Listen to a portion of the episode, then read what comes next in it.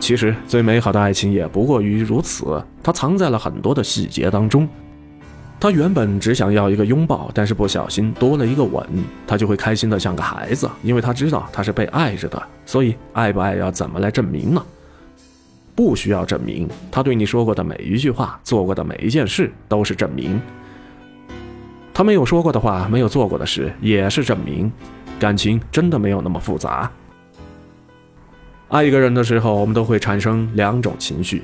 一种是愉悦，天然的想靠近你，只要是跟你聊天的话，心里边就会觉得很开心；一种呢，则是恐慌，害怕你会离开，于是做到了能做的所有，把你呢留在身边。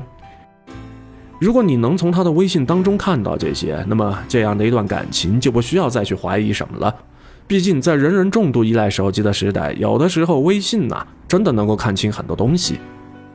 有的人不常说甜言蜜语，但是一句又一句的信息加在一块儿，字里行间呢都是你。有些人呢或许很难主动把爱说出口，可是微信上处处都是爱意的痕迹，把你藏在我心里边最深处，捂住了嘴巴，却还是会从手机的屏幕当中跑出来。